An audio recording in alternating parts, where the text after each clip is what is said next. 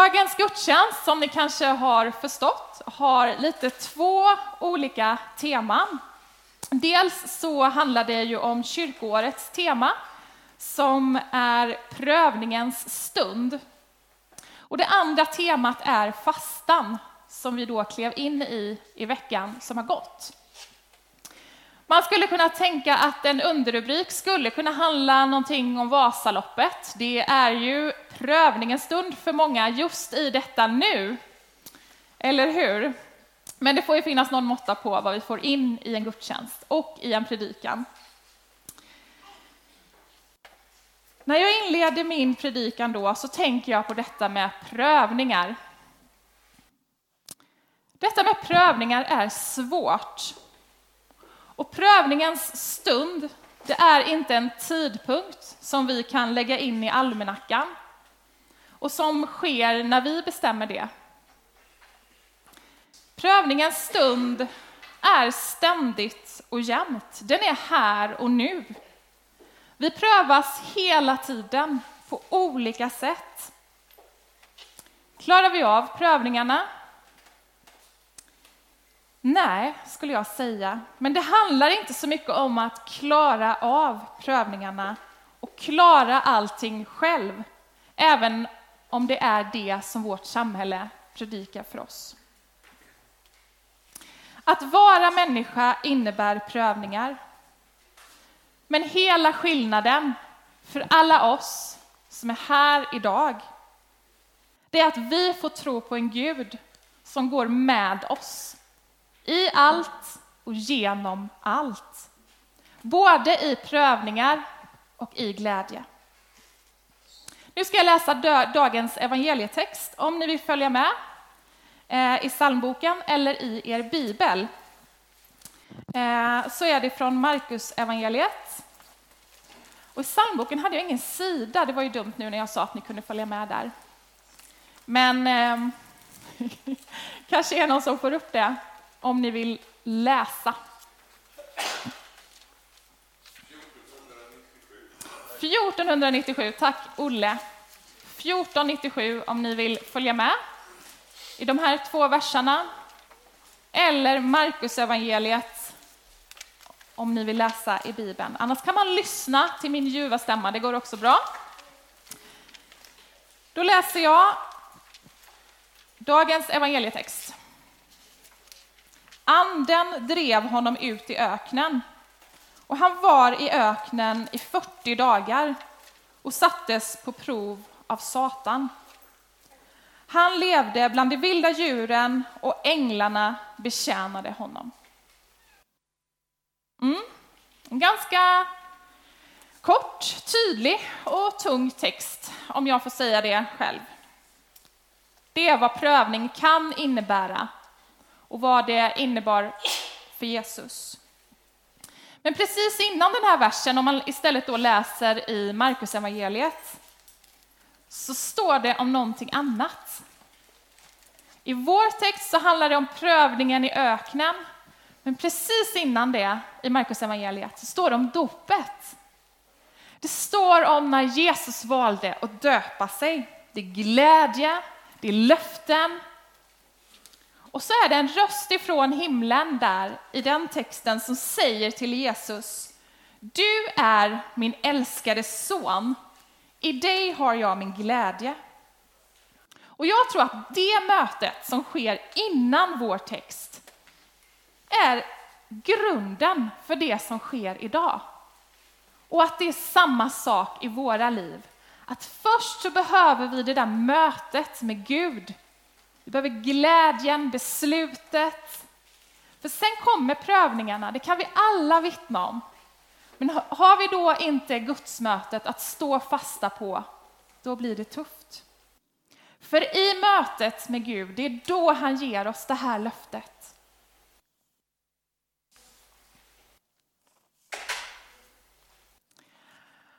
Och då är det ju väldigt snabb svängning här i Markus evangeliet från versen där det är dop och glädje och Jesus säger att du är min son.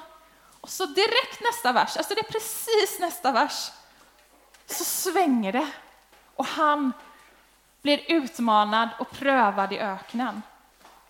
Direkt från dopet till öknen. Livets fantastiska till livets utmaningar. Och du kanske känner igen dig. Att det kan kännas så ibland, att det går så snabbt. Från att man känner att livet är wow, till att det är wow. Så. Det kan gå väldigt snabbt i livets skiftningar. Och vi människor är ju lite mer komplicerade. Det är ju aldrig bara det ena eller det andra. Utan på vissa områden kan vi prövas medan vi på andra områden får känna tacksamhet. Det är livet. Men jag kan riktigt se Jesus framför mig när han kommer ut ifrån öknen de här 40 dagarna. Ser ni också det framför er? Han har varit i 40 dagar i öknen. Att hans ansikte är liksom tärt på något vis. Det är genomlevt med blicken. I blicken kan jag tänka mig att det se, syns. Att han, ja, den här prövningen, det blir inte sig likt efter den. Men han är fokuserad på det uppdrag han har fått. Han vet vem han är och han står fast i löftet. Samma ande som var med i dopet är med ute i öknen. Det gällde Jesus och det gäller oss. Samma ande är med oss i livet. Både när vi kämpar men också när det är fantastiskt. Livet är både och för alla oss som är här inne idag. Vi är med om tro, dop, gemenskap. Men vi känner oss också ensamma, utelämnade och det jag tror att Jesus vill påminna oss om här idag är att oavsett vad vi är med om i livet, glädje och prövning, så får vi tro på en Gud som har lovat att vara med oss varje dag. Det jag tänker att Gud vill fråga oss som församling idag, det är Tänk om Tänk om! Gud kallar oss att vara en kyrka mitt i öknen. En kyrka där vi erbjuder möten med varandra och med Gud. När livet inte är så enkelt. När livet går sönder och när man blir sviken och sjuk. En kyrka som finns där mitt i kaoset mitt i prövningen.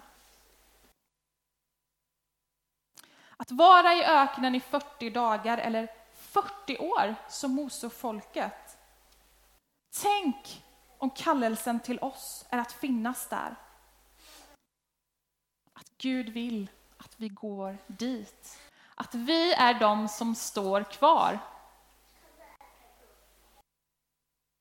Att vi här på Bergvägen 2 i Växjö fortsätter att ha mötesplatser dit man får komma med hela sitt liv.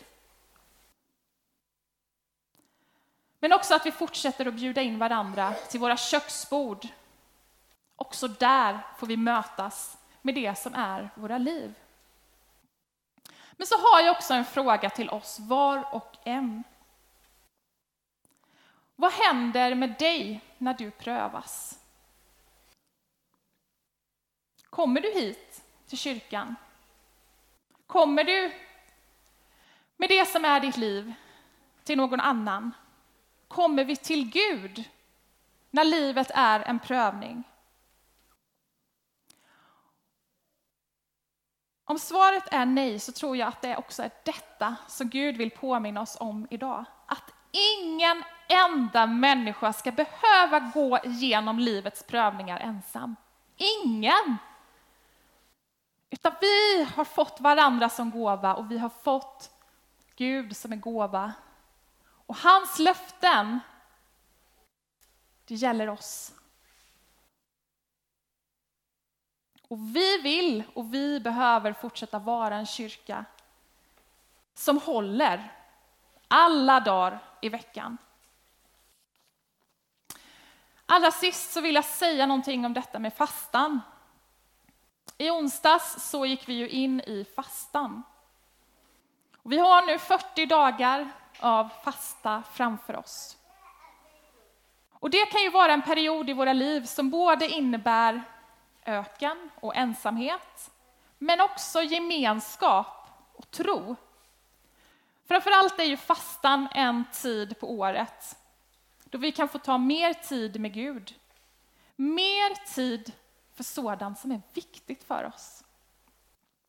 Och jag tänkte säga två exempel på detta med fastan innan vi ska gå in och fira nattvard och, och vara i bön. Och det ena är ett personligt exempel och det andra är ett exempel härifrån församlingen.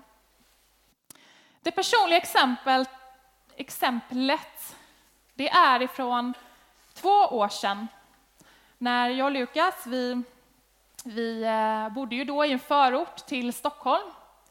Vi trivdes bra. Vi gick in i den fasteperioden för två år sedan med bönen Herre, visa oss din väg och led oss dit du vill ha oss. Och det är en ganska farlig bön att be. För det som hände under fastan, det var att Gud på olika sätt började tala till mig och Lukas om att vi skulle göra ett uppbrott och vi skulle flytta på oss. Vi visste inte var. Men på påskdagen, alltså fastans sista dag, så får vi båda två Växjö till oss. Och ja, för oss så, så, så, var det så. Och på kvällen så gick jag in och googlade på den här eh, församlingens hemsida och kollade, undrade om det finns några tjänster. Och det fanns ett vikariat ute. Jag ringde till Sissi samma kväll och sen gick det väldigt fort. Bara två månader senare så hade vi sålt vårt hus och tagit avsked i Stockholm. Vi hade köpt ett hus här på Gitarrvägen och vi var på väg till Växjö. Och därför att jag berättar det är ju för att jag tror faktiskt inte, jag får prata för mig själv, men jag tror kanske inte vi hade vågat göra en sån stor förändring om vi inte kände att vi hade tagit tid i bön och frågat Gud vad han vill. Det gjorde att det var ganska enkelt för oss att göra det där uppbrottet. Och sen nu när vi vet hur bra det blev så är det ju superlätt. Men vi visste inte det, är ni med? Den perioden av fasta, det gjorde att vi vågade, vågade flytta på oss. Det andra exemplet är ett vittnesbörd här ifrån vår församling och den månaden som har gått. För det är ju så att det också är en tid där vi som församling kan be och söka Gud i vad tror vi att Gud har för oss det kommande året och de kommande åren. Vad är viktigt just nu i vår församling? Och vi har under den här månaden som har gått tjuvstartat fastan, bön och fastan, genom att vi har skickat runt ett bönebrev, en stafettpinne i bön mellan några av oss. Jag vet inte vilka av er som har fått den. Men min tanke är att vi ska fortsätta skicka runt den nu i fastan. Det har varit en förbön för vår församling, där vi speciellt har bett för vårt bygglov. Vi har bett att det som Gud vill för vår församling för framtiden, att det ska ske. Bygglovet har ju varit svårt att få och därför har vi speciellt bett för det. Och vet ni vad som hände i mötet i torsdags? Jo, bygglovet beviljades. Och jag tror att det här hänger ihop. Jag tror att det spelar roll att vi är med och ber och lyssnar till vad Gud har för vår församling. Jag tror det. Och därför så vill jag bara uppmuntra er att fortsätta att be. De här 40 dagarna i fastan, fortsätt att be att Gud ska använda vår församling, att fortsätta att vara en församling för hela livet, in i framtiden. Det är ju vår bön, eller hur? Så låt det vara vår bön även den här fastan. Och vad gäller bygglovet så kommer det naturligtvis mer information sen. Den hör inte hemma just precis här i min predikan, men det kommer. Var lugn. Fastan är en tid av fördjupning. Och i vår samtid där vi lever med snabba klick och ständiga avbrott är detta en period då vi kan få avsätta tid att gå lite djupare. Nu ska vi få fira nattvard. Vi ska få ta emot Jesus in i våra kroppar. Vi ska få påminna oss om löftet som han vill ge oss varje dag. Jag är med dig alla dagar. Låt det löftet få genomsyra hela ditt liv i nattvarden idag. Och innan vi gör det så gör vi så att vi sluter ögonen och så är vi en stund i tyst bön innan vi ber tillsammans.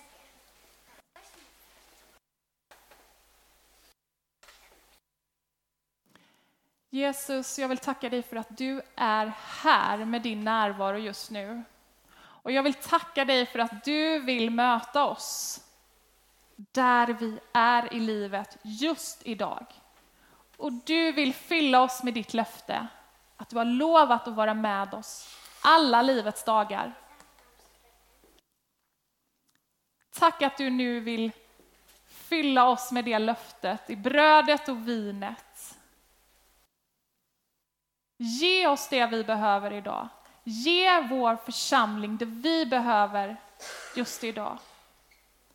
Amen.